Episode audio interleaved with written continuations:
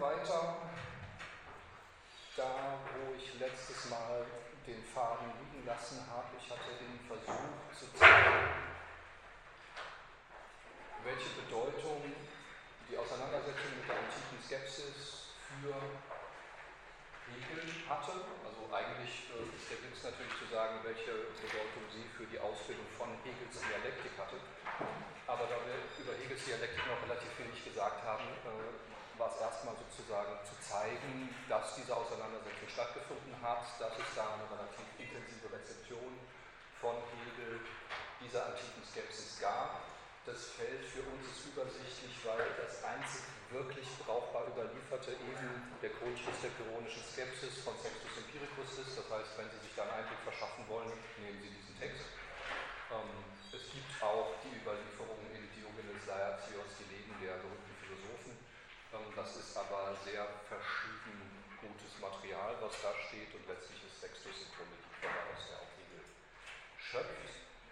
Heute werde ich einbiegen in Hegels Ausarbeitung seiner eigenen Dialektik, allerdings mit dem notwendigen und ja auch angekündigten Umweg über Kant.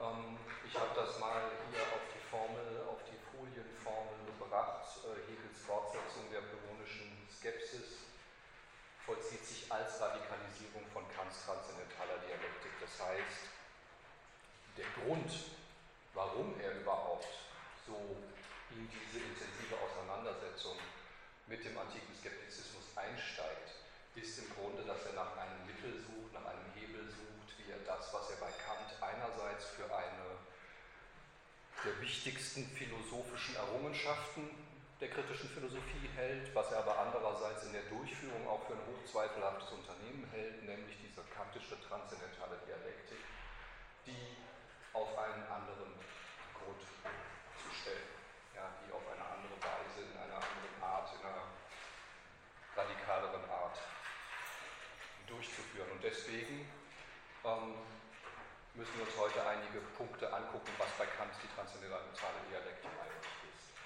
Ich will aber anfangen mit einer kurzen Vorbemerkung, weil wir letztes Mal da stehen geblieben sind. Ich hatte ja auch entschieden, äh, bei Hegel gibt es diese Ebene, auf der er selber die Skeptizismus aufnimmt und bei dem er ihn selber fortsetzt.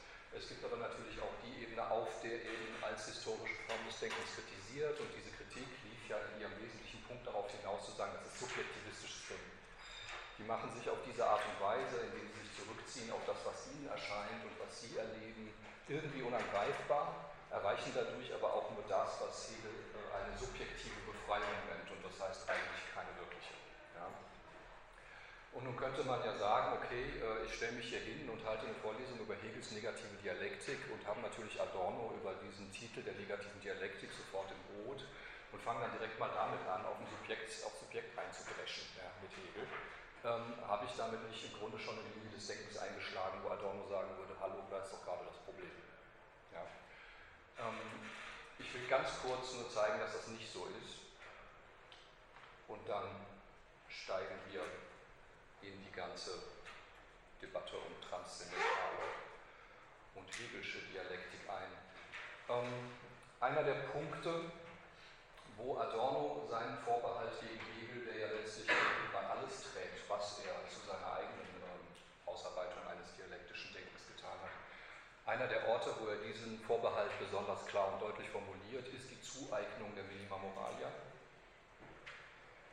Ähm, wo einerseits das einzige wirkliche Zitat eines Philosophen, das in diesem kurzen Text vorkommt, diese berühmte Passage aus der Vorrede der Phänomenologie ist, wo es um das Verweilen im Angesicht des Negativen geht und so weiter.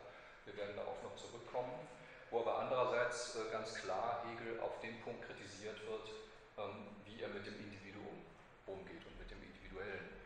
Ähm, Adorno schreibt da die erledigende Gebärde, mit welcher Hegel im Widerspruch zur eigenen Einsicht stets wieder das Individuelle traktiert, rührt paradox genug her von seiner notwendigen Befangenheit in liberalistischem Denken. Vorstellung einer durch ihre Antagonismen hindurch, hindurch harmonischen Totalität nötigt ihn dazu.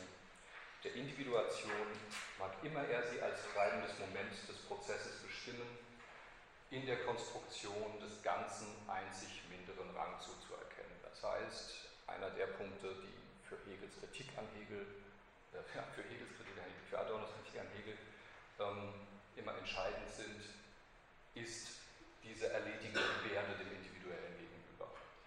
sehen, dass Adorno selbst in dieser kurzen Passage schon zwei Bremsen einbaut, nämlich im Widerspruch zur eigenen Einsicht und mag er immer als treibendes Moment eben doch das Individuelle ähm, ansetzen. Das heißt, Adorno geht nicht davon aus, dass Hegel einfach äh, so einen Betonklotz, Marke Totalität aufs Individuum setzt und dann ist Schicht. Also darum geht es nicht. Ähm, das Individuum ist immer wieder Thema. Ja, und äh, strukturell ganz wichtig, vor allen Dingen, wenn es um die Freiheit geht, da werden wir heute drauf kommen, für Hegels Denken. Trotzdem steckt natürlich in diesem immer wieder, ich habe das letztes Mal erwähnt, in dieser Geste gegenüber dem, der sich eben bloß auf sein inneres Orakel zurückzieht, dass Hegel sagt, naja, den können wir nur stehen lassen, ja, können wir nur weggehen, können wir nur irgendwie sagen, interessiert die Philosophie nicht. Natürlich genau diese erledigende Gebärde, die Adorno hier kritisiert. Und deswegen sieht Adorno für die Zeit, wo dieser Text erscheint, unmittelbar nach dem Zweiten Weltkrieg, die Konsequenz, dass da Dialektik nicht mehr einfach unmodifiziert geschehen kann und nicht mehr unmodifiziert ähm, der Modus des Denkens sein kann. Äh, ich zitiere nur noch eine Passage, darum vermag die gesellschaftliche Analyse der individuellen Erfahrung unvergleichlich viel mehr zu entnehmen, als Hegel konzidierte, während umgekehrt die großen historischen Kategorien nach all dem, was mittlerweile mit ihnen angestiftet ward, vom Verdacht des Betrugs nicht mehr sicher sind. In den 150 Jahren, die seit Hegels Konzeption vergingen, ist von der Gewalt des Protests manches wieder ans Individuum übergegangen. Ähm, und das ist natürlich in der Zueignung dieses Buches besonders wichtig, weil diese Art von idiosynkratischen Alltagsbeobachtungen, die sich teilweise auch nur aus einem gewissen Widerwillen gegen bestimmte gesellschaftliche Konventionen, gegen bestimmte Stile, gegen bestimmte ästhetische Phänomene speisen, ähm, das ist in Adorno-Schriften natürlich in Minima Moralia besonders stark ausgeprägt. Und da mobilisiert er quasi eine bestimmte Form von Individualität äh, gegen diesen Zug in Hegels Denken, den er mit dieser erledigenden Gebärde meint. So, wichtig ist, dass das einfach nichts mit der Kritik des subjektivistischen Denkens zu tun hat, die ich Ihnen letztes Mal im Blick auf Hegel vorgestellt habe, diese Kritik an einem Denken, das sich einfach darauf zurückzieht, was ihm so geschieht, ist bei Adorno exakt so ausgeprägt wie bei Hegel selbst. Das heißt, wir werden diese Fragen erstens, wie umgehen mit der Singularität des Individuums und zweitens, wie umgehen mit einem Modus des Denkens, der sich auf Subjektivität zurückzieht, trennen müssen. Deswegen mache ich diese Vorbemerkung auch direkt hier, ja, damit klar ist, ähm, was hier sozusagen, ähm, an welchen Weggabeln wir uns hier befinden und damit da nichts verwechselt wird.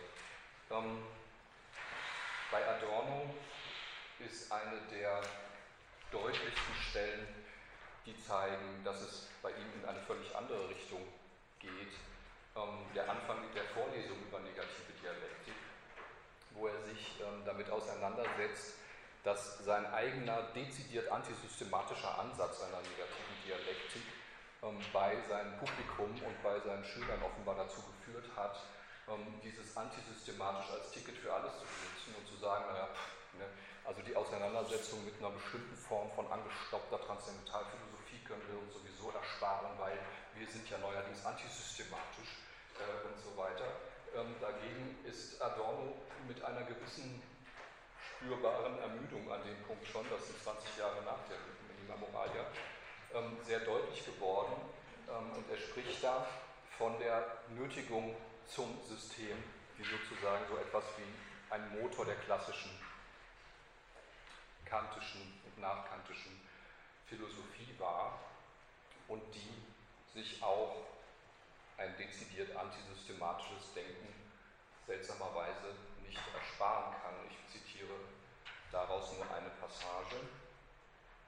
Ich meine allerdings, sagt Adorno da, dass nur ein Denken, das emphatisch asystematisch oder antisystematisch ist, es mit dem System aufnehmen kann, wenn, das ist jetzt wichtig, wenn es diese Nötigung, die Nötigung zum System selber verspürt und, wenn es es schließlich auch vermag, etwas von dieser Kraft, die einmal in den großen Systemansätzen aufgespeichert war, in sich selbst hineinzunehmen. Das heißt, Adorno begreift System nicht als eine Form von philosophischem Setzkasten, der Ordnung ins Denken bringt und der sozusagen uns dabei hilft, auch wirklich ordentlich zu denken, der so eine Art von Wissenschaftlichkeit konstituiert, diesseits derer dann keine seriöse Erkenntnis mehr möglich wäre, sondern er beschreibt das im Grunde mit einer Kategorie aus Kants praktischer Philosophie, ja, die Nötigung des Sittengesetzes, als eine Nötigung zum System. Eine Nötigung, sich mit diesem Problem des Systems, und das heißt von Kant her mit dem Problem der Vollständigkeit einer Totalität, auseinanderzusetzen. Das ist für die Linie des Denkens, die dann von Kant über Hegel zu Adorno führt, extrem wichtig, weil wir von dieser Linie aus nicht zu Denkansätzen kommen, die sagen, Totalität ist Müll, brauchen wir nicht mehr, wird abgelegt. Wir denken jetzt ganz anders. Alle Linien, die hier im Spiel sein werden, haben die, die Kategorie der Totalität weiter im Spiel als ein Problem. Ja, als eins, was man sozusagen nicht umschiffen kann, was man aber auch nicht mit wehenden Fahnen sozusagen bejahen kann. Und genau das gibt der Sache den dialektischen Charakter. Ja. Das ist äh, der Punkt, weswegen ich das hier erwähne. Wenn Sie diesen Zug zum, zum System, diesen Zug zum Ganzen, diese Nötigung bis zur Grenze zu gehen und die Totalität zu schließen, einfach so beiseite legen, als könnte man das. Und dann sind Sie weg von aller Dialektik. Ja, dann äh, haben Sie eine frohe Pluralität von irgendwas. Aber der Zug zum Gegensatz, zur Antinomie, zum Antagonismus, der liegt genau darin, dass sich nach der Überzeugung dieser Denker der Zug zur Totalität niemals ganz sozusagen beiseite bringen lässt. Und das ist der Punkt, weswegen Adorno sein Publikum da in den 60er Jahren nochmal daran erinnert, dass im Grunde es gar keine Dialektik gäbe, wenn es diese Nötigung zum System nicht gegeben hätte. Und das ist jetzt der Punkt, ähm, ach so, ja, das ist der Punkt, wo wir heute einfällen, nur ganz kurz. Adorno unterscheidet zwischen System und Systematik.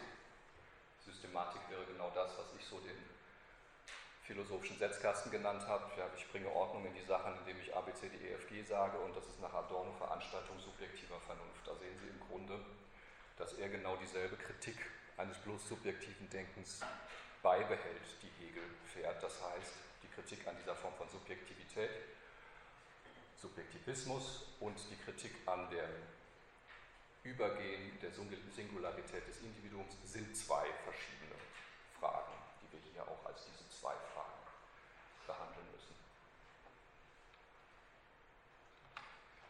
So, ähm, ja, und damit sind wir dann auch tatsächlich direkt beim heutigen Thema, weil man bei Kant sehr gut zeigen kann, dass es überhaupt keine Veranlassung zur Dialektik gegeben hätte, wenn es die Frage nach dem Ganzen nicht gegeben hätte.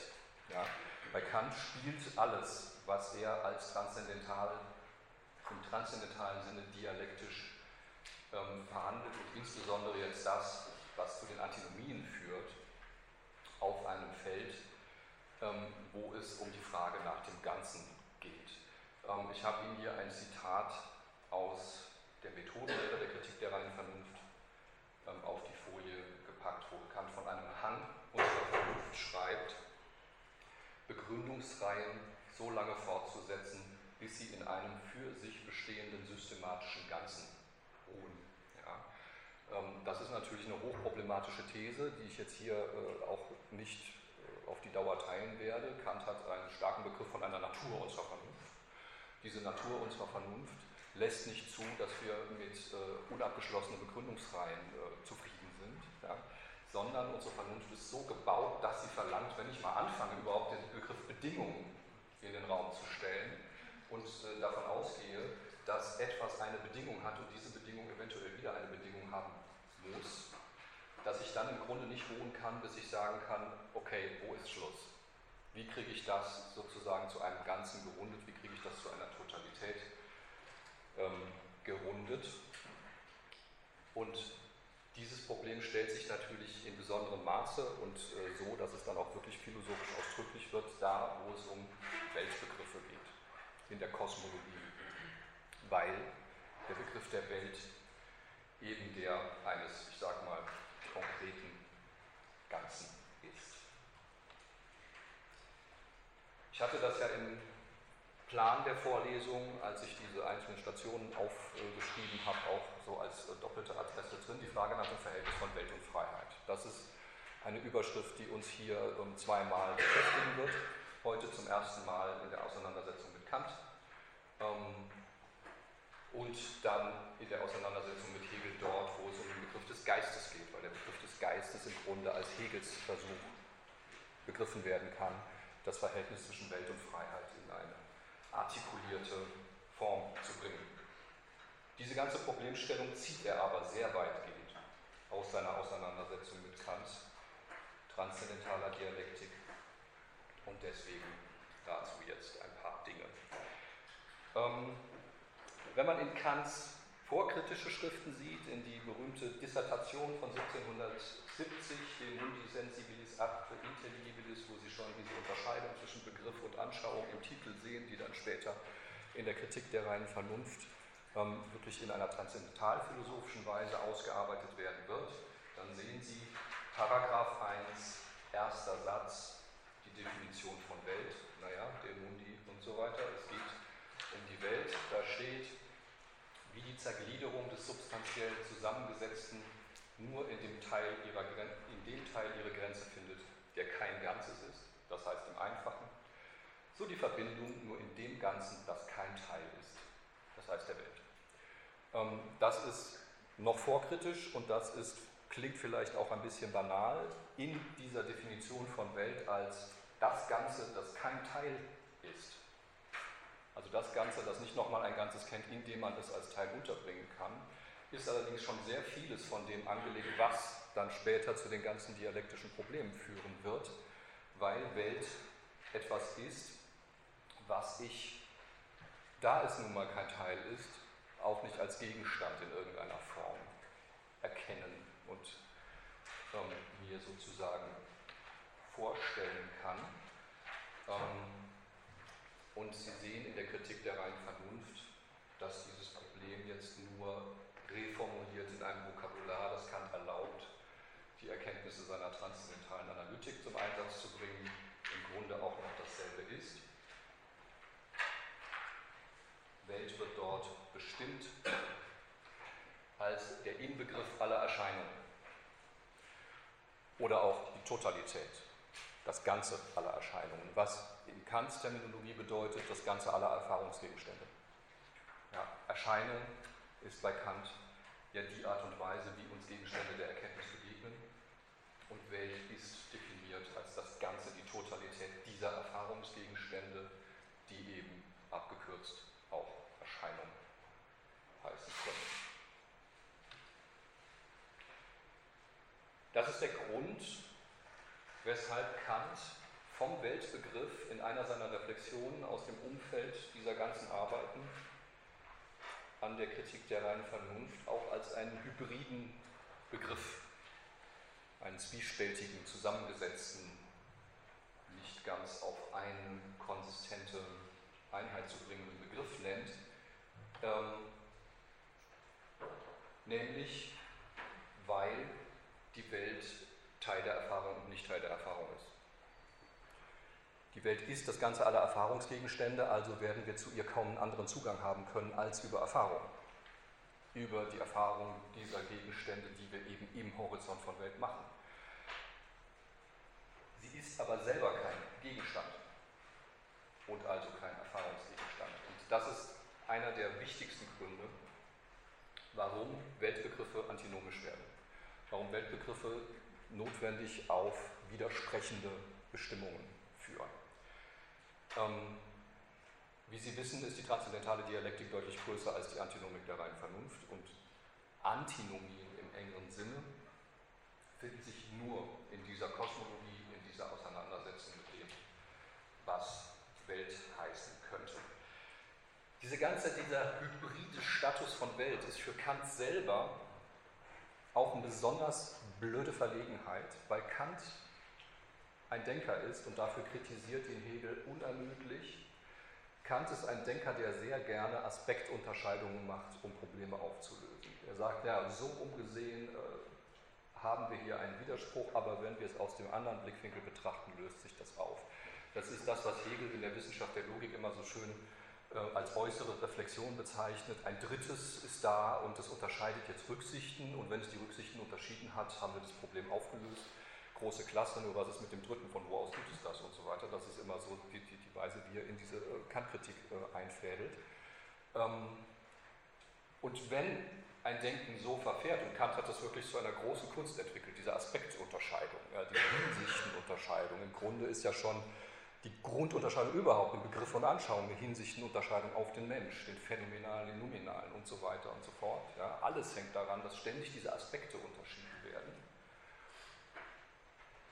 Wenn so ein Denken jetzt auf einen Begriff stößt, der eigentlich beides ist in derselben Hinsicht, ja, also der, der, der einfach Erfahrung und Nichterfahrung ist, wird schwierig. Ja.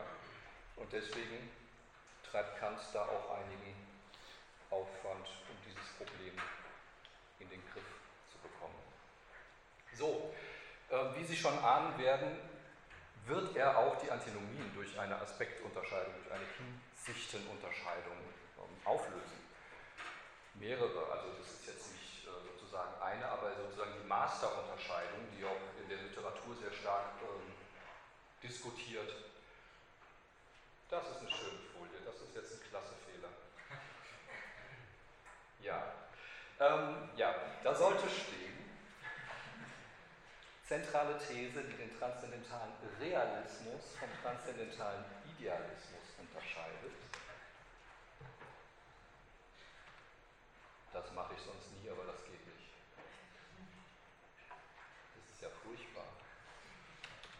Und ist so schnell korrigiert. Okay. So. Das geht nicht. Ja, okay. Also zentrale These, die den transzendentalen Realismus vom Idealismus unterscheidet, ist, dass Erscheinungen überhaupt außer unseren Vorstellungen nicht sind. B 534 folgt mir also in der transzendentalen Dialektik so geäußert. Was heißt das? Kant braucht die Unterscheidung zwischen transzendentalem Realismus und Idealismus, um eben doch wieder eine Aspektunterscheidung in die Behandlung von Weltbegriffen einführen zu können.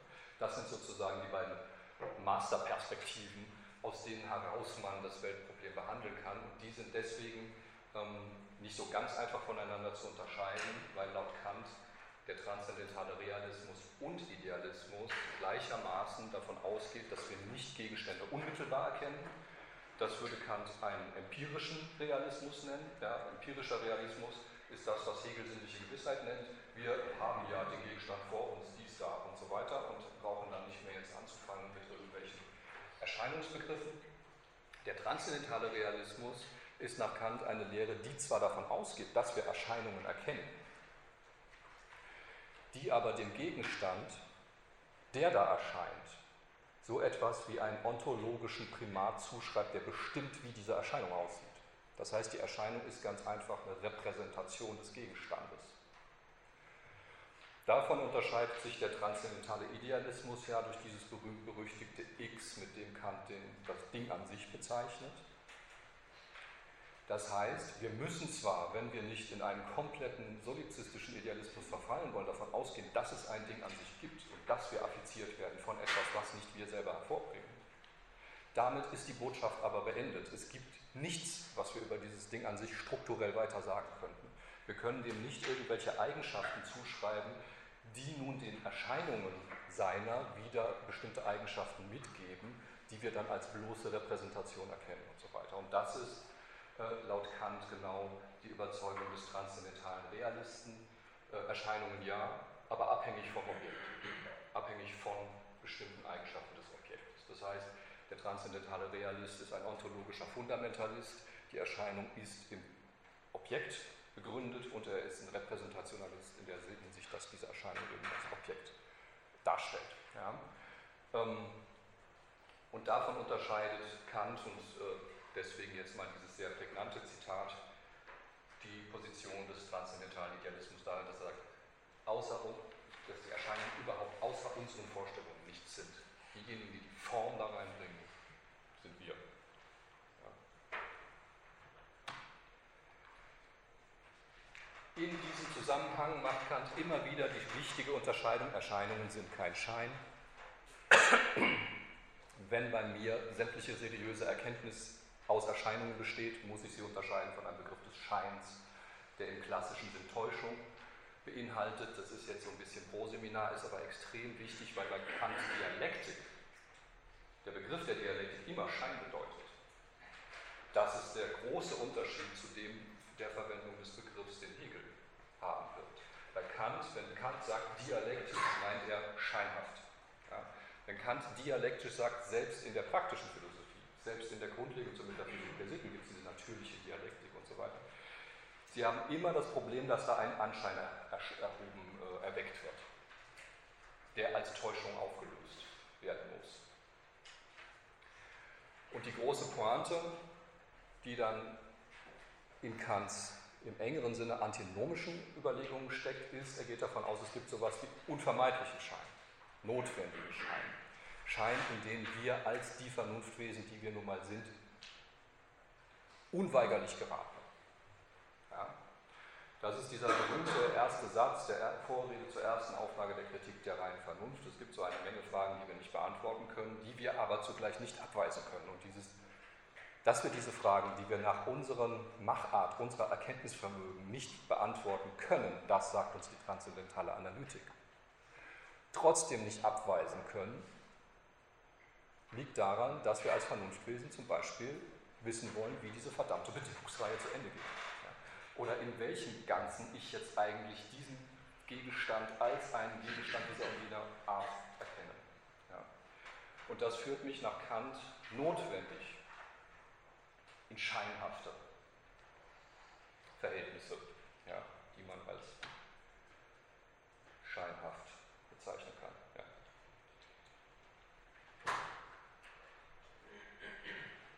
So.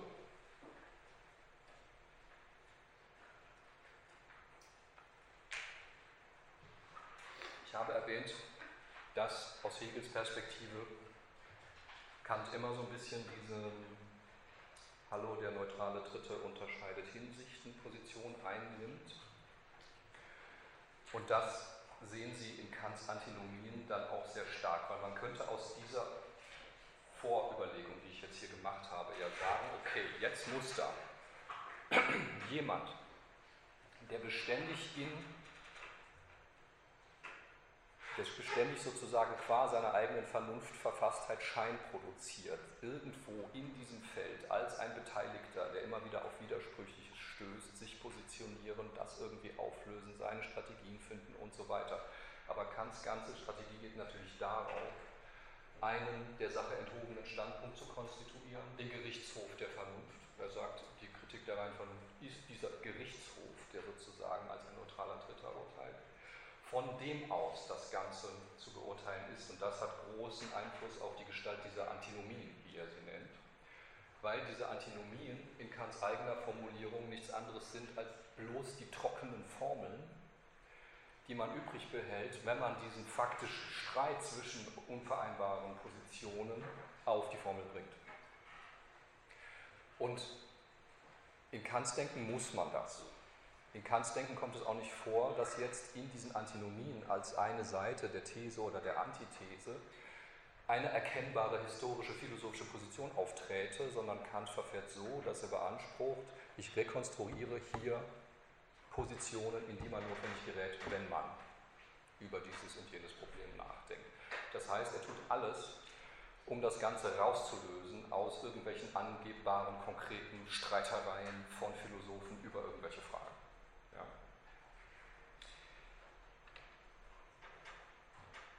Man kann daher, weil er so schön schematisch, formelhaft verfährt und weil er der Überzeugung ist, dass es genau vier Antinomien gibt.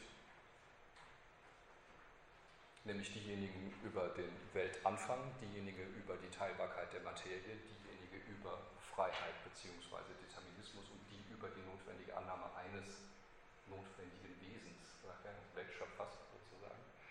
weil er der Überzeugung ist, dass es nur vier Antinomien gibt und weil er diese vier so formal behandelt, kann man sehr gut Merkmale angeben, die für alle Antinomien gelten, obwohl die sehr unterschiedlich gebaut sind und sehr unterschiedliche Probleme äh, behandeln. Das erste Merkmal führt direkt ähm, einen Begriff ein, der in Kants Denken zum Zeitpunkt, als er die Kritik der reinen Vernunft schreibt, sehr neu ist den er im Grunde, um das Ganze hier in den Griff zu bekommen, einführt, ist unbedingt. Und es läuft immer so, dass die These in einer der Antinomien davon ausgeht, dass das erste Glied einer Bedingungskette das Unbedingte ist, während die, zwei, die Antithese davon ausgeht, das Ganze der Bedingungskette muss als unbedingt betrachtet werden, das Totum sozusagen. Ähm, das ist entwicklungsgeschichtlich für Kants Denken, finde ich, ein extrem interessanter Punkt, weil das skeptische Pro-Kontra-Argumentieren, These-Antithese, polemische Argumente, skeptizistische Argumente und so weiter, das Allerälteste sind, was es in Kants Denken gibt. Es ist von seinen allerersten Schriften immer drin.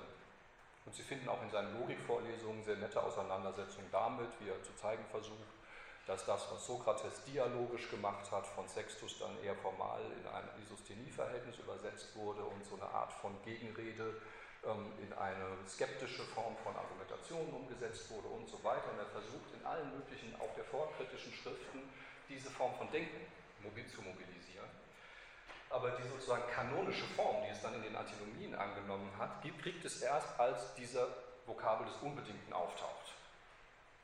Das heißt, das Problem des Ganzen der Welt so formuliert, dass man irgendwo ein Unbedingtes braucht, das einem entweder ganz vorne die Bedingungskette abbricht und sagt, ich bin der Anfang, oder dass die gesamte Kette als eine Form von Totum begreift, in dem alles seinen Ort hat. Ich habe da jetzt mal U1 und U2 dahinter geschrieben, weil wir Begriffe von Unbedingtem unterscheiden müssen. Es kommt nur noch einer dazu. Das ist also übersichtlich. So, ein Beispiel, zweite Antinomie. Sie sehen die Nähe zu dem Problem, das eben im ersten Paragraph dieser frühen Dissertation drin stand. These, eine jede zusammengesetzte Substanz in der Welt besteht aus einfachen Teilen und es existiert überall nichts als das Einfache oder das, was aus diesen zusammengesetzt ist. Sie sehen, hier ist der Anfang der Bedingungskette das einfachste Teil. Die Analyse stößt auf nicht mehr weiter Zerlegbares. Und Antithese, kein zusammengesetztes Ding in der Welt besteht aus einfachen Teilen und es existiert, existiert überall nichts Einfaches in derselben. Die Antithese ist schwieriger zu begründen, da braucht Kant mehr Platz. Er argumentiert das über den Raum, wo er sagt, naja, ein Teil der Welt muss einen Raum einnehmen und ein Raum kann nicht als eine einfache Substanz betrachtet werden und das heißt eigentlich jedes beliebige Teil, auf das ich kommen könnte, nimmt einen Raum ein, der nicht der einfache ist, sondern der nochmal unterteilt werden könnte.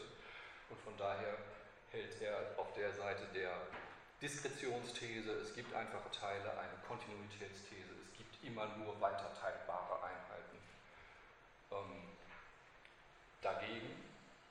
Und wir ähm, ersparen uns jetzt die Diskussion, ähm, wie weit die derzeitige ja auf Teilchen äh, spezialisierte Physik da sozusagen schon an einem Punkt ist, wo man sagen kann, irgendwo ist das letzte Teilchen da oder irgendwo wird auch diese, diese Beschreibung als Teilchen mal ähm, nochmal hinterfragt werden. Das ist jetzt nicht unser Thema. Die Frage ist,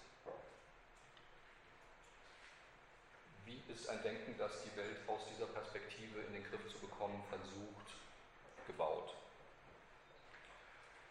Und da zeige ich Ihnen nochmal eine dieser Nachlassreflexionen, diesmal aus den 1790er Jahren, also als Kant die drei Kritiken hatte, aber immer weiter auch diese darin gestellten Probleme reflektiert.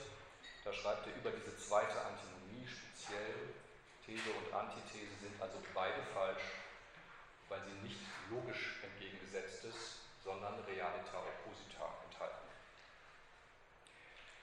Und das ist jetzt ganz interessant, weil das eine Unterscheidung ist, die Kant schon sehr früh schon in einer vorkritischen Schrift 1763 macht. Diese Schrift ist einigermaßen populär.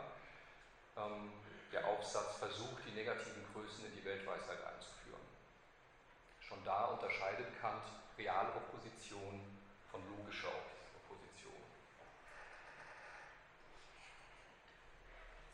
Und wenn man es auf einen sehr, sehr einfachen formalen Gegensatz bringen will, ist eine der wichtigsten Unterscheidungskriterien einer Realopposition, ist immer nur konträr, niemals kontradiktorisch. Das heißt, sie formuliert niemals ein Gegensatzverhältnis von der Art, wo aus der Richtigkeit des einen die Falschheit des anderen folgt, sondern sie formuliert Verhältnisse, konträr bedeutet, wo nicht beide gemeinsam richtig sein können, wo es aber durchaus möglich ist, dass beide falsch sind. Ja. Jetzt bezeichnet Kant das als Realopposition. Und das hat ein bisschen zu Missverständnissen geführt, weil die Beispiele, an denen er diese Realopposition illustriert, sind auch so ein bisschen aus der zeitgenössischen Physik genommen und so weiter. Das allererste Beispiel, das er nimmt, ist derselbe Gegenstand und es wirken verschiedene Bewegungsimpulse darauf. Und wenn die gleich groß sind und die gleiche Richtung haben, folgt daraus nur als Resultat.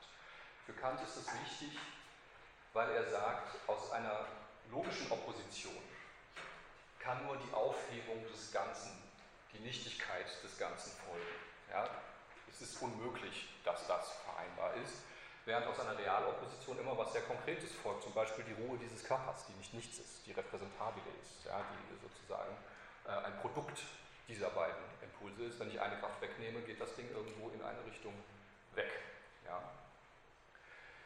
Ähm, und das heißt, Sie finden diese Unterscheidung, die er da sehr früh macht, sehr oft, und da ist es natürlich wichtig zu sehen, dass logisch hier sehr eng gebraucht wird, weil logisch heißt ja hier jetzt in dem Sinne nur kontradiktorisch, es ist logisch.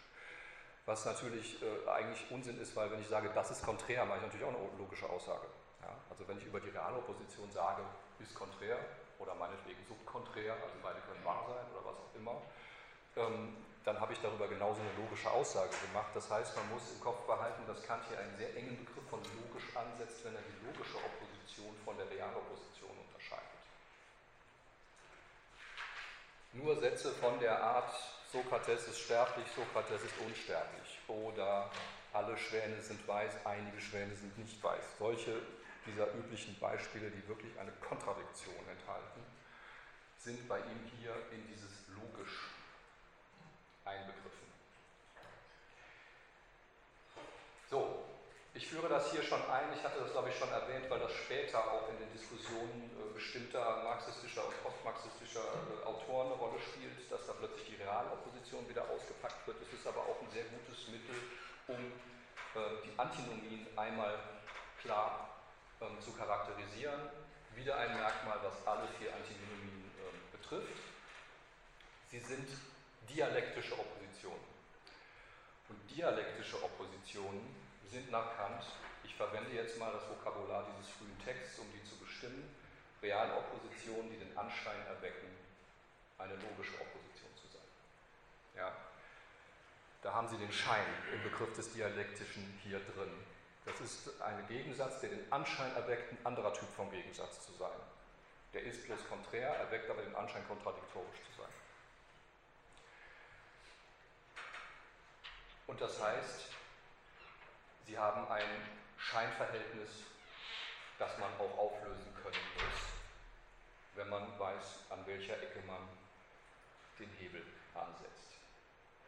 Da habe ich jetzt den Nachweis vergessen, den fülle ich Ihnen nach, das ist auch irgendwo in diesen 530er Seiten der Kritik der Reihenfolge. Und eben da kommt jetzt dieser transzendentale Realismus und Idealismus ins Spiel. Hier steht es jetzt auch sehr schön und richtig. Kant versucht zu zeigen, dass, wenn man aus der Sicht eines transzendentalen Realisten argumentiert, man den Eindruck hat, dass man es mit einer logischen Opposition zu tun hat, dass man aber, wenn man sich zum transzendentalen Idealisten bekehrt hat, was natürlich am besten durch die Lektüre der vorherigen Seiten des Buches geht, ähm, man erkennt, dass es sich um eine bloß reale Opposition und das heißt um einen konträren Gegensatz handelt.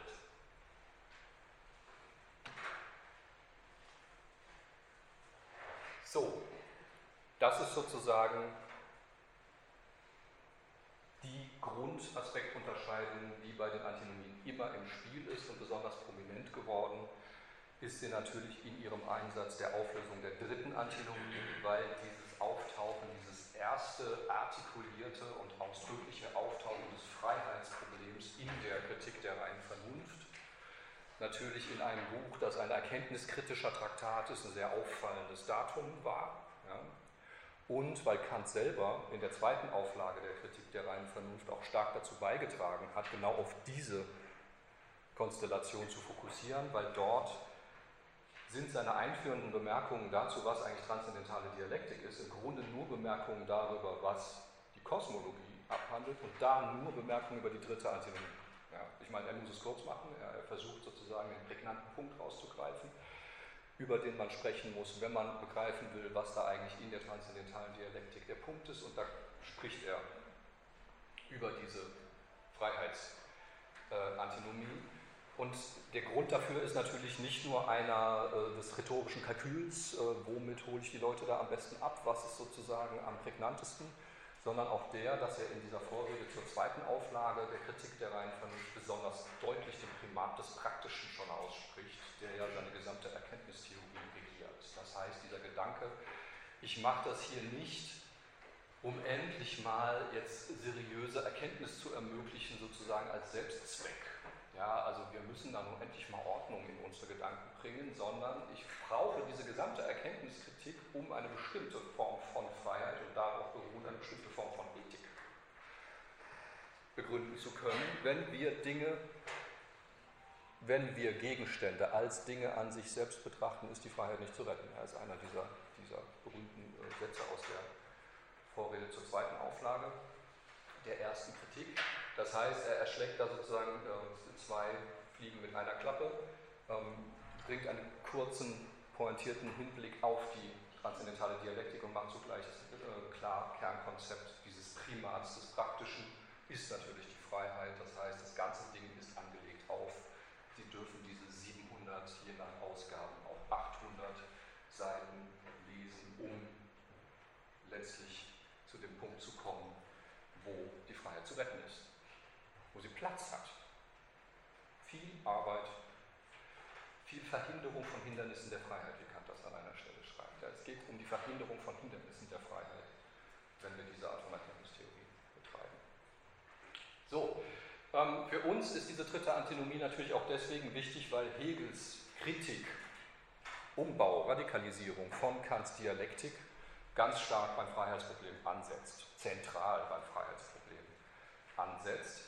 Und äh, einer der Punkte, die bei Hegel sofort unter die Räder kommen werden, die sehen Sie schon in der Formulierung diesen, dieser beiden äh, trockenen Formeln hier. Ähm, Kant bestimmt auf beiden Seiten der Unterscheidung, oder was heißt auf beiden Seiten, nur die These geht über, naja, er bestimmt Freiheit als Kausalität, als eine Form von Kausalität. Das ist sogar eines der Kernargumente. Ähm, These sagt, die Kausalität nach Gesetzen der Natur ist nicht die einzige, aus welcher die Erscheinungen der Welt insgesamt abgeleitet werden können. Es ist noch eine Kausalität durch Freiheit zur Erklärung derselben anzunehmen notwendig. Das heißt kurz, es gibt eine Kausalität aus Freiheit. Das ist die These. Ich stelle der deterministischen These, dass alles physikalisch bestimmte Gegenstände sind, einschließlich unserer selbst. Wenn Sie das schön mit viel Wumm formuliert haben wollen, lesen Sie Schopenhauer. Er sagt, ja, ja, der Brunnen sagt auch, ich will so und so, jetzt hier meine Fontäne und so weiter. Also, ja, also gegen diese Art von deterministischen Positionen setzt Kant nicht die These, Freiheit ist was anderes als Kausalität, sondern Freiheit ist eine andere Art von Kausalität. Freiheit ist die Art von Kausalität, die es uns erlaubt, eine Kette von Bedingungen selber anzufangen. Wir sind dann der Urheber der Bedingungskette, die da für alle sichtbar, beobachtbar, als physikalische Größen auch sich aussprechend, ja, sonst wäre es als Handlung nicht irgendwie erfahrbar, in der Welt sich fortsetzt.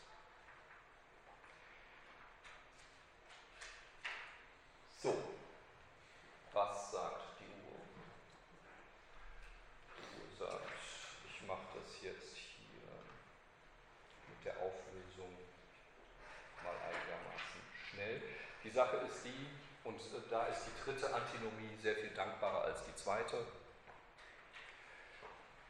Bei der dritten Antinomie, die laut Kants Terminologie durch die, zu den dynamischen gehört und nicht zu den mathematischen, können Sie die Unterscheidung zwischen phänomenalem und nominalem zum Einsatz bringen, um die Sache aufzulösen.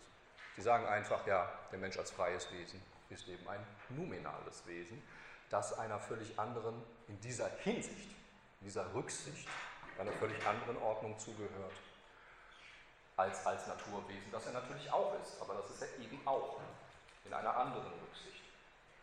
Das können Sie bei der Auflösung dieser Teilungsantinomie nicht, weil beides einfach in der Erfahrung spielt. Ja, das spielt beides im Phänomenalen, da müssen Sie anders argumentieren. Aber bei der Freiheit kann Kant sehr glatt sagen, ja, wir dürfen eben den Handelnden nicht als phänomenales Wesen betrachten, sondern müssen ihn als nominales betrachten, wenn wir ihn als frei betrachten wollen.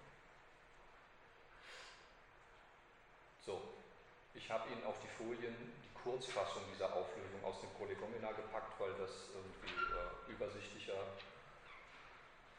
ähm, zu zitieren ist.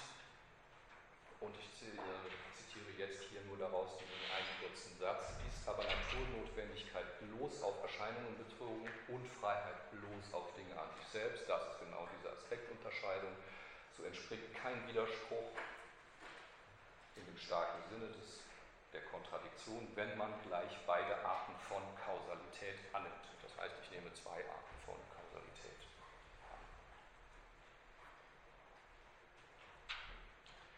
So, und da es ja jetzt nicht darum geht, hier Spannung aufzubauen und möglichst weit hinauszuschieben, worauf das Ganze hinläuft, schon mal der Vorblick auf das, was aus Hegels Sicht hier das allergravierendste Problem ist. Kant formuliert in den Passagen zur These dieser Antinomie und dann auch später in den allgemeinen Abschnitten zur Auflösung der Antinomien sehr nachdrücklich und sehr eindrucksvoll finde ich auch, warum man Freiheit als eine Form von Unbedingtheit denken muss.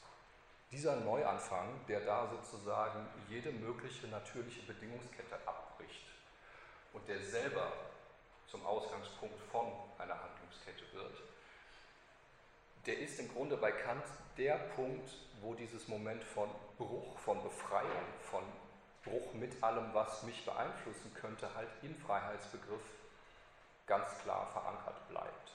Und das ist sehr wichtig, weil Kant diese Position, wenn man sie als Einzelposition vertritt, natürlich zurückweist und sagt, nein, das wäre gesetzlos. Der bloße Bruch mit Gesetzen, mit Zwängen, mit Eingebundenheit wäre ein gesetzloser Begriff von Freiheit. Wir brauchen einen gesetzlichen Begriff von Freiheit und daher Autonomie, Selbstgesetzgebung und so weiter.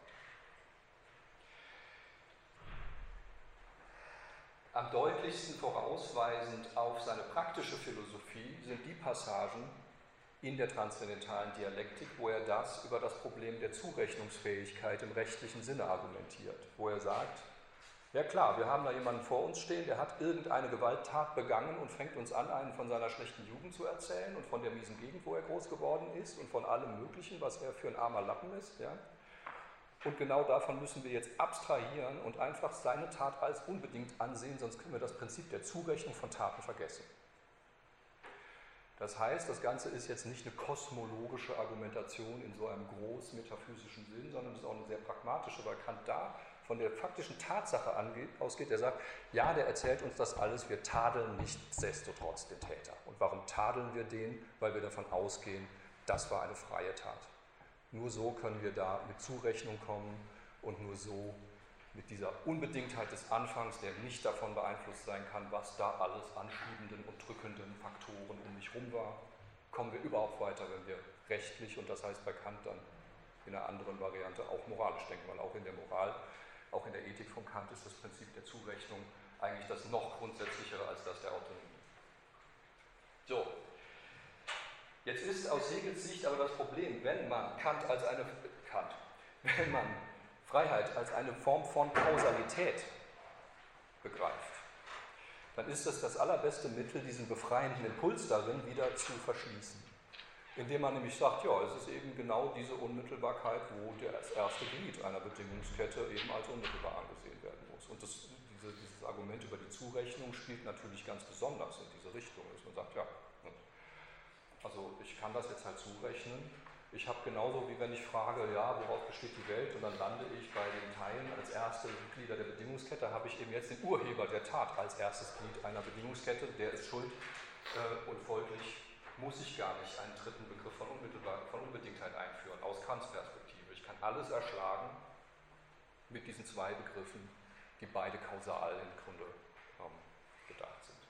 Und deswegen muss er auf Freiheit als eine Form von Kausalität denken, sonst hat die in dieser Art von Kosmologie keinen, keinen Platz. Ja. Und das markiert Hegel als Problem und als Ausgangspunkt seiner Reformulierung dessen, was Kant da macht. So. Wenn wir jetzt nicht diese, hey, zum Schluss Viertelstunde Diskussionsregel hätten, dann würde ich jetzt sagen, Fragen. Ja. Sie dürfen auch gerne, wenn Sie damit einverstanden sind, aufgenommen zu werden. Ansonsten gehe ich jetzt zu Hegel und seiner Besprechung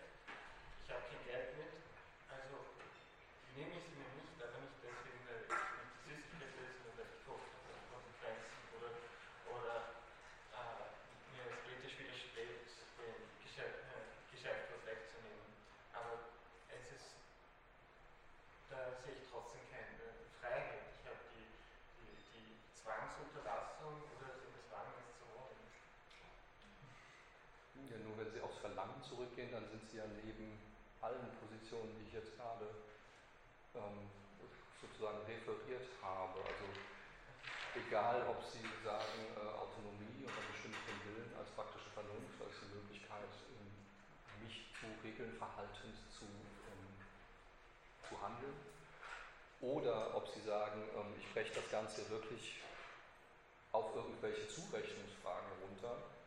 Da war ja die Abstraktion von genau dem sozusagen der Kern des Problems.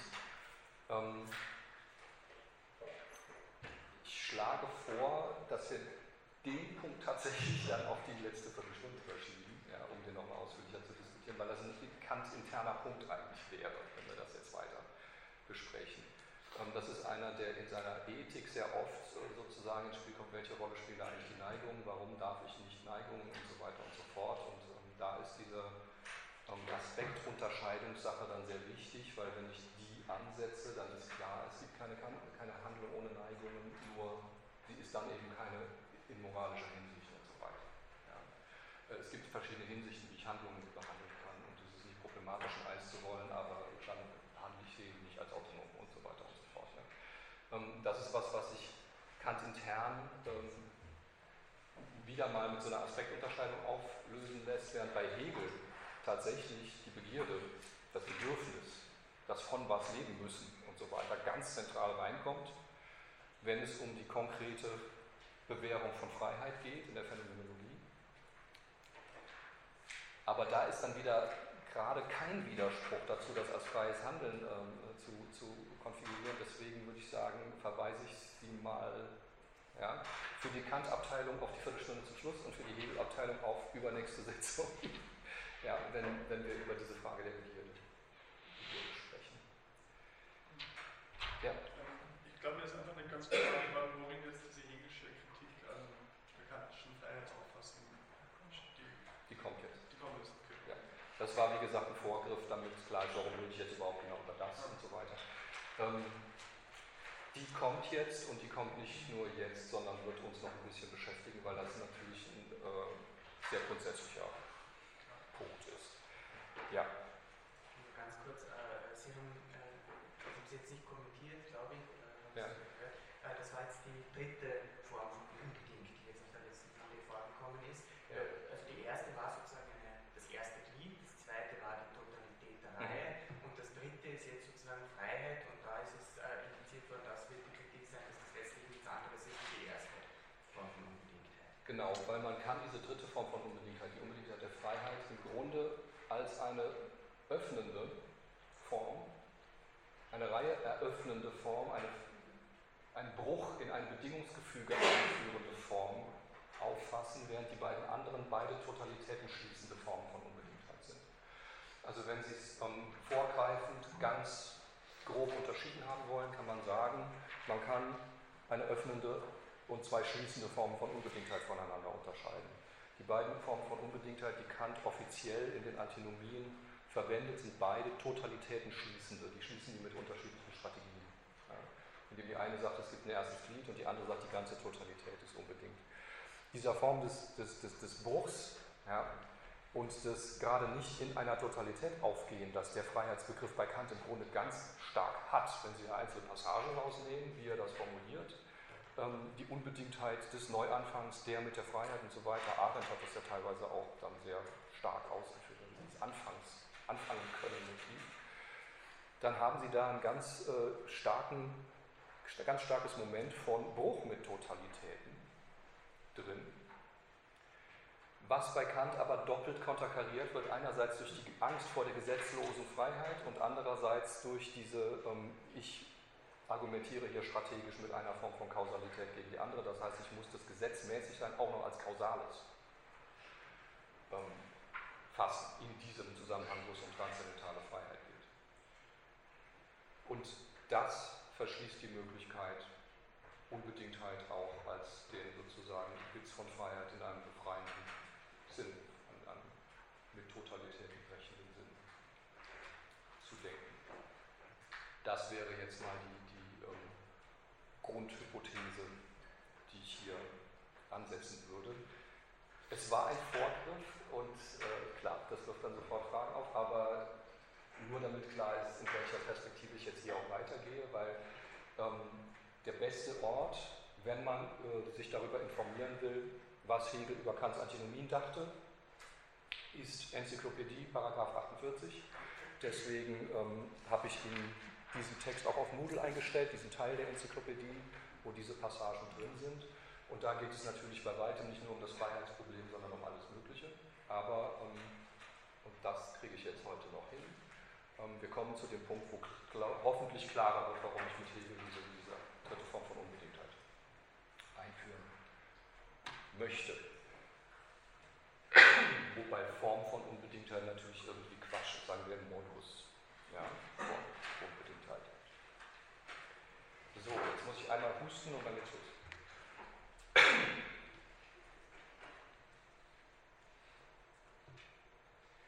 So, in diesem Paragraphen 48 der Enzyklopädie, das hat so ein bisschen was wie in den Vorlesungen zur Geschichte der Philosophie, so ein bisschen referierenden Charakter. Es geht los bei dem Versuch der Vernunft, das Unbedingte der Welt zu erkennen. Hegel schreibt da das zweite Unbedingte, das der Welt zu erkennen gerät sie in Antinomien, das heißt in die Behauptung zweier entgegengesetzter Sätze über denselben Gegenstand, und zwar so, dass jeder dieser Sätze mit gleicher Notwendigkeit behauptet werden muss. Ja, das ist irgendwo Wiederholung dessen, was wir gerade gesagt haben. Ähm, was Hegel aber hervorhebt, ist, es geht um die Unbedingtheit von Welt. Ja.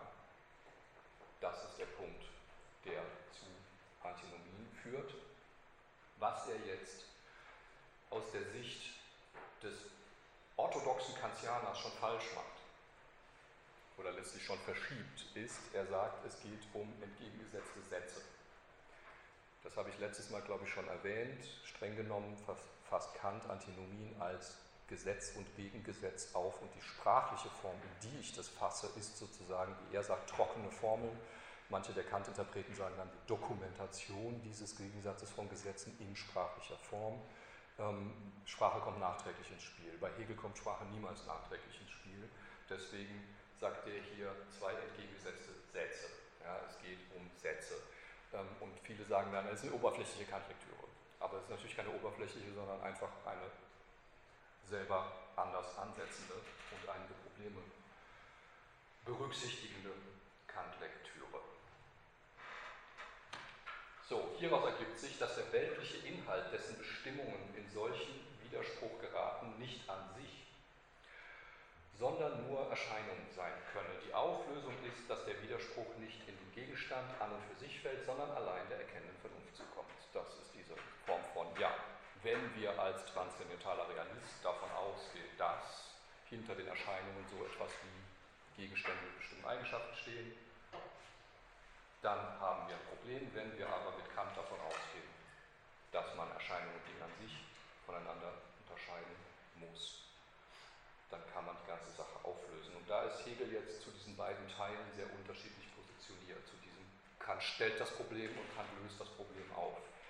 Was die, das Aufwerfen, das Formulieren des Problems angeht, schreibt er, dieser Gedanke, dass der Widerspruch, der am Vernünftigen durch die Verstandesbestimmung gesetzt wird, wesentlich und notwendig ist, ist für einen der wichtigsten und tiefsten Fortschritte der Philosophie neuerer Zeiten zu achten. Das heißt, überhaupt die Idee, dass wir unvermeidlich in Widersprüche geraten, wenn wir bestimmte Probleme wie die Unbedingtheit von Welt denken wollen. Dieses Problem überhaupt für philosophisch formuliert zu haben, ist eine der Sachen, die Kant sozusagen irreversibel in dem Feld geleistet hat und auf die Hegel auch aufsetzt und wo er die Sache aufnimmt.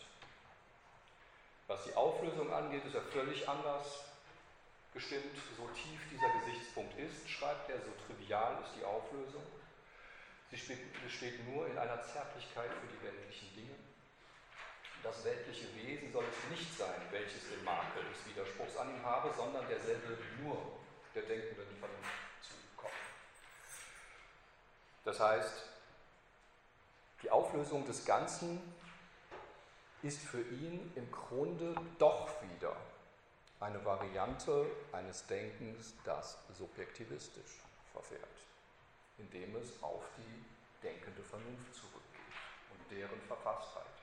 Und denkende Vernunft heißt jetzt hier tatsächlich diejenige Vernunft, die Subjekte, Einzelne zum Einsatz bringen können, um diese Probleme aufzulösen. Natürlich gehört die Vernunft ist kein Begriff, den man individuell runterbrechen könnte.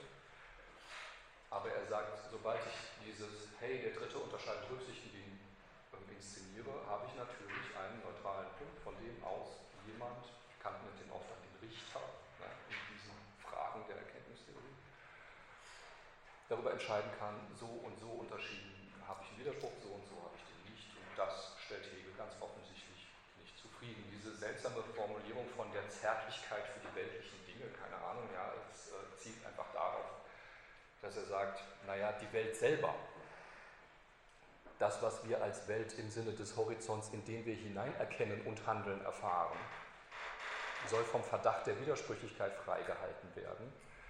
Ähm, das deutet natürlich schon an, dass für ihn diese Frage, was Realopposition eigentlich heißen könnte, eine ganz andere Frage wird. Ja, weil er hier schon andeutet, dass ein bloßes sich retten auf die logische Auflösung von Widersprüchen dem Charakter dieser Widersprüchlichkeit, die uns das Weltproblem aufgibt, ähm, nicht gerecht wird. Es kann ferner bemerkt werden, zweiter wichtiger Kritikpunkt, dass die Ermangelung einer tieferen Betrachtung der Antinomie, das ist ziemlich dreist, muss man sagen, wenn man sich anguckt, um was für ein Text es sich da handelt, aber dass die Ermangelung einer tieferen Betrachtung der Antinomie zunächst noch veranlasste, dass Kant nur vier Antinomien Ich habe jetzt überhaupt nicht darüber gesprochen, da gibt es auch ausführliche Diskussionen drüber. Warum vier und warum diese vier? Was haben natürlich die Kategorien damit zu tun? Was hat Kants übliche Einteilung von vier in allem damit zu tun? Ist die vierte Antinomie überhaupt eine Antinomie oder gehört die schon ins Ideal der äh, reinen Vernunft, das dann später danach im Buch kommt und so weiter. Große Debatten äh, der Kant-Community, jedenfalls. Kant geht davon aus, es gibt genau vier Antinomien und nicht mehr. Äh, und Hegel hält da relativ rustikal dagegen. Die Hauptsache, die zu bemerken ist, ist, dass nicht nur in den vier besonderen, aus der Kosmologie genommenen Gegenständen die Antinomie sich befindet, sondern vielmehr in allen Gegenständen, aller Gattungen, in allen Vorstellungen, Begriffen und Ideen. Ja. Das heißt, es gibt überhaupt keinen Grund, so zu tun, als wäre diese Form von notwendigem Widerspruch beschränkt auf vier Einzelprobleme der Metaphysik. Und wenn ich der Meinung bin,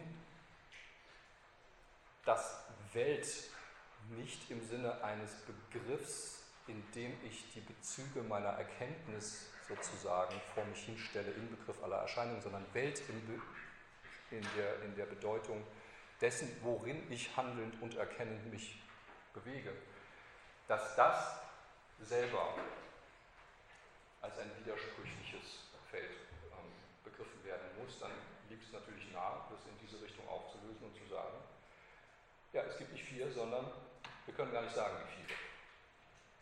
Und er schließt dies zu wissen und die Gegenstände in dieser Eigenschaft zu erkennen, gehört zum Wesentlichen der philosophischen Betrachtung. Diese Eigenschaft macht das aus, was weiterhin sich als das dialektische Moment des Logischen bestimmt. Das heißt, Dialektik ist für Hegel die Einsicht in die Widersprüchlichkeit dessen, was wir Welt nennen, allerdings weder beschränkt auf vier spezielle Probleme der Metaphysik, noch mit der Aussicht, es durch eine Aspektunterscheidung irgendeines neutralen Richters auflösen zu können, sondern als Problem, in dem dialektisches, philosophisches Denken überhaupt ansetzt und weswegen es deswegen dialektisches gedacht, äh, genannt werden kann. Jetzt wird es langsam spät, die Versprecher mehren sich. Ähm, deswegen erstmal, das ist natürlich bei weitem nicht Hegels tollste, artikulierteste Bestimmung dessen, was dialektisch ist, aber es ist die, die an die Antinomien anschließt. Und die wichtige Botschaft ist erstmal, das Moment des Scheins ist weg. Ja, also dialektisch hat in diesem Zusammenhang nichts mehr damit zu tun, dass ein bloß scheinhaftes, täuschendes und wie auch immer notwendig täuschendes ähm, Verhältnis aufgebaut würde, wenn man jetzt ein bisschen forciert agiert, könnte man sagen, bei Hegel bezieht sich dialektisch von vornherein auf Erscheinung, nicht auf Schein, ja, weil es sich weiterhin auf den Weltbegriff bezieht, aber das wäre jetzt wieder was, was ich an diesem Punkt noch nicht einlösen kann. Erstmal, wenn man es in der Grundtendenz sieht, eine eröffnende Geste im Sinne von keine bloße Einschränkung auf diese Art von Problemen, sondern das Problem, dem sich Philosophie stellen hat. Und wenn man sich anguckt, wie die Auseinandersetzung mit Kants Erkenntniskritik so im 19. und 20. Jahrhundert verlaufen wird, tatsächlich nach wie vor eine absolute Sonderstellung, weil fast alle prominenten Positionen bei der transzendentalen Analytik ansetzen. Nicht nur der Neukantianismus, auch Heidegger, die analytische Diskussion um Kant. Es geht ganz, ganz oft und sehr zentral um die transzendentale Analytik, um die Frage, wie Erkenntnis da erfahrungsgebunden und so weiter äh, begründet werden kann oder nicht kann, was der Unterschied zwischen a priorischem, a poste und so weiter und so fort. Diese gesamte transzendentale Dialektik wird sehr oft sehr beiseite gelassen und für Hegel ist sie, und da ist er ja interessanterweise mit Kant einer Meinung, für Hegel ist sie der Ankerpunkt des gesamten Buches. Das ist sie nach Kant auch, das sagt er auch ganz klar. Dieser ganze Primat des Praktischen, die sich überhaupt nicht begründen. Und diese ganze Motivation, warum diese ganze Begrenzungsarbeit in der transzendentalen Analytik ließe sich überhaupt nicht äh, mit irgendeiner Orientierung versehen, wenn es diese transzendentale Dialektik mit ihren Problemen nicht gäbe. Das sagt Kant ganz klar und da ist Hegel ihm vollkommen. Trotzdem haben die Leser anders entschieden. also in, in vielen Fällen haben die Leser sehr anders entschieden, wenn sie sich fragen, wo ist bei Kant der Witz. Wo ist bei ihm das Wichtige? Wo ist bei ihm die Grundlage dessen, was wir ähm, verwenden können, um weiter zu denken? Hegel geht da sehr dezidiert von der Dialektik aus. So, das heißt, jetzt bin ich Ihnen noch einen ersten mit Hegel unterlegte Erläuterung dessen schuldig, was ich mit diesem dritten Begriff des Unbedingten meint, warum ich den überhaupt eingeführt habe und dann ist für heute erstmal gut.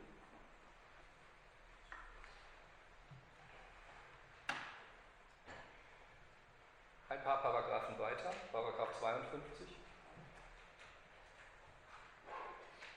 Da schreibt Hegel, Kant hat zwar die Vernunft als das Vermögen des Unbedingten aufgefasst. Das ist schön vage formuliert, weil das lässt offen, ob ich die Vernunft als das Vermögen auffasse, das mir diese Probleme der Unbedingtheit von Weltbegriffen auflösen kann. Dann bin ich vollkommen innerhalb von Kants Denken. Oder ob ich Vernunft als dasjenige fasse, was als frei unbedingt ist. Und das ist natürlich der Punkt, den Hegel interessiert. Wenn dieselbe, die Vernunft, indes bloß auf die abstrakte Identität reduziert wird, dass ich denke, dass alle meine Vorstellungen begleiten können muss und so weiter. So liegt darin zugleich das Verzichten auf die Unbedingtheit und die Vernunft ist dann in der Tat nichts anderes als leerer Verstand. Das heißt, wenn ich die Vernunft auf die Fähigkeit reduziere, mir solche logischen Probleme da aufzulösen, die keine rein logischen sind, äh, wo ich inhaltliche Argumente brauche, um sie aufzulösen und so weiter, dann agiert sie nach Hegel gar nicht als Vernunft, sondern als Verstand. Und zwar auch noch als Lehrer, weil formaler Verstand. Also man kann sagen, Hegel nimmt Kants so ein bisschen selbstironische Rede von den trockenen Formeln sehr ernst. Er sagt, ja, das ist genau richtig. Wenn ich diese Widersprüche auf diese Art von Formeln bringe und sie auf diese Art und Weise auflöse, habe ich einfach eine Vernunft, die unter ihren Möglichkeiten, nämlich als Verstand, formal und also leer agiert. Ich sage jetzt, also diese ganze Herr Jemine wird das Kant gerecht Frage lassen wir jetzt einfach mal beiseite. Ja, das ist jetzt Hegels Einsatzpunkt es bei ihm losgeht und dann setzt er fort, unbedingt ist die Vernunft nur dadurch, dass dieselbe nicht von außen durch einen ihr fremden Inhalt bestimmt wird, sondern vielmehr sich selbst bestimmt und hiermit in ihrem Inhalt bei sich selbst ist. Das heißt, unbedingt ist die Vernunft als selbstbestimmte, als autonome, als freie. Und wenn man das in diese Kritik des aspektunterscheidenden neutralen Richters einführen will, muss man sagen, Kant behandelt diesen Vorsitzenden des Gerichtshofs der Vernunft als jemanden, der mir zwar über Freiheit eine Menge erzählen kann, er blendet aber aus, dass der selber frei sein muss und welchen Beziehungen die Freiheit dessen, der da urteilt, zu dem ganzen Feld haben müsste, über das er spricht, weil dieses Feld heißt Welt. Ja, das heißt nicht irgendwie Kleinproblem, Puzzle, äh, weiß ich nicht, wir teilen uns die Arbeit, das heißt Welt. Der kann überhaupt nicht davon abstrahieren, dass er da selber äh, sozusagen drin und beteiligt und als freies Wesen äh, sozusagen agierend ist. Kant abstrahiert aber davon. Kant abstrahiert davon, für den ist das Freiheitsproblem vor dem Richter auf dem Tisch und da wird darüber gesprochen, aber die Frage, was das damit zu tun haben könnte, überhaupt über die Möglichkeit, so eine Idee zu haben, wie diesen Gerichtshof einzurichten und so weiter, sagt Kant nichts. Und da bin ich im Grunde an dem Punkt, wo ich ganz in der allerersten Sitzung war. Man kann Hegels Revisionen von Kants Denken ganz oft als Versuch auffassen, diese ständige historische Selbstsituierung von Kants Denken, die er ja vornimmt, wo er sagt, wir befinden uns im Zeitalter der Kritik, das hier ist die Aufklärung und wir können nur in diesem Zeitalter und so weiter und so fort ernster zu nehmen, als Kant es selber getan hat. Ja, da kommt nämlich dieses, jetzt müssen wir aber einmal darüber nachdenken, was das ganz einfach für dieses Projekt eines Gerichtshofs der Vernunft unter diesen konkreten historischen Bedingungen heißt und warum ich da jetzt nicht so tun kann, als könnte ich so eine Art von neutralem Sitz in Anspruch nehmen, der dann mit äh, dem Schild Vernunft versehen immer sagt, naja, wir können ja alle diesen neutralen Sitz einnehmen, wir sind ja alle Vernunftwesen. Und an diesem Punkt führt Hegel bezeichnenderweise die Unbedingtheit im Sinne der Freiheit, der Selbstbestimmtheit ein. Und die unterscheidet sich von U1 und U2. Ich mag dieses Ding äh, eigentlich überhaupt nicht, wenn man das so unterscheidet, aber machen wir es jetzt einmal für diese Sitzung so. Die unterscheidet sich davon, dass es keine Form von Unbedingtheit ist, die ich vor mich auf den Tisch bringen kann. Ja, wo ich sagen kann, hier, wie löse ich denn jetzt mal das Problem ähm, mit den Bedingungsreihen? Und wenn ich das ernst nehme und die Sache von daher reformuliere, hat das eine Menge Konsequenz. Ich habe das mal noch so gemacht. Und wenn Sie es, wenn Sie ähm, jetzt wie auf dieser Folie sozusagen vor sich bringen, dann können Sie sagen, Kants Strategie, wenn er über Freiheit spricht, besteht darin, die U3 da unten mit U1 zusammenfallen zu lassen. Sie einfach so zu interpretieren, dass wir sie als abschließendes Glied einer Bedingungskette und so weiter interpretieren können, dass wir sie kausal interpretieren können und so weiter. Und der wichtigste Schritt, den Hegel vollziehen muss, um da rauszukommen, ist von vornherein nicht Freiheit als Kausalität zu denken. Also das Kausalitätsmuster auszuhängen, wenn es um die Frage der Freiheit geht. Was er stattdessen tut, darüber werden wir noch äh, zu sprechen haben. Jedenfalls bestimmt er Freiheit nicht als eine Art von Kausalität, die ich der Naturkausalität als Alternative entgegenhalten kann, indem ich Aspekte unterscheide. So, das wäre es.